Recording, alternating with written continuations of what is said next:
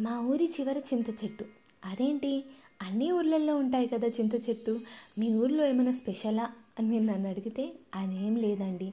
సరే టాపిక్లోకి వెళ్ళిపోతే ఎప్పుడు ఊరి చివరికి పోదామన్నా మా అమ్మ చెప్తుండే అనమాట చింత చెట్టు వైపు పోకు అని. మా అమ్మ వద్దు అన్న ప్రతిసారి నేను ఎందుకు అని అడిగేదాన్ని. ఊరి చివర చింత చెట్టు మంచిది కాదు దయ్యాలుంటాయని చెప్పిన ప్రతిసారి అటువైపు చూడడానికి కూడా ధైర్యం చేయకపోతుండే. కొంచెం పెద్దగా అయ్యాక ఒకసారి కొంచెం ధైర్యం చేసి మిట్ట మధ్యాహ్నం నేను నా ఫ్రెండ్ కలిసి అటువైపు వెళ్ళాం.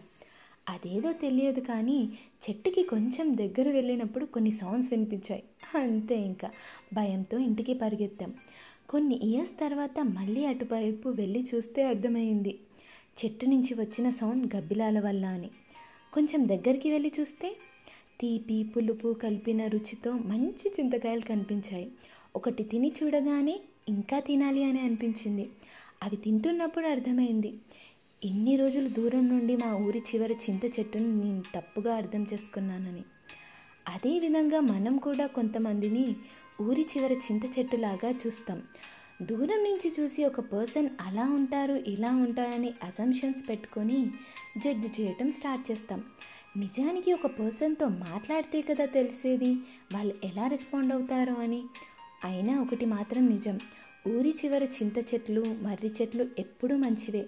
మనం ఆలోచించే విధానం తప్ప. సో ఇదన్నమాట మా ఊరి చివరి చింత చెట్టు కథ. మీకు నచ్చితే please do like and share with your friends. అప్పటి వరకు stay safe stay healthy and keep smiling. This is Katyayini signing off.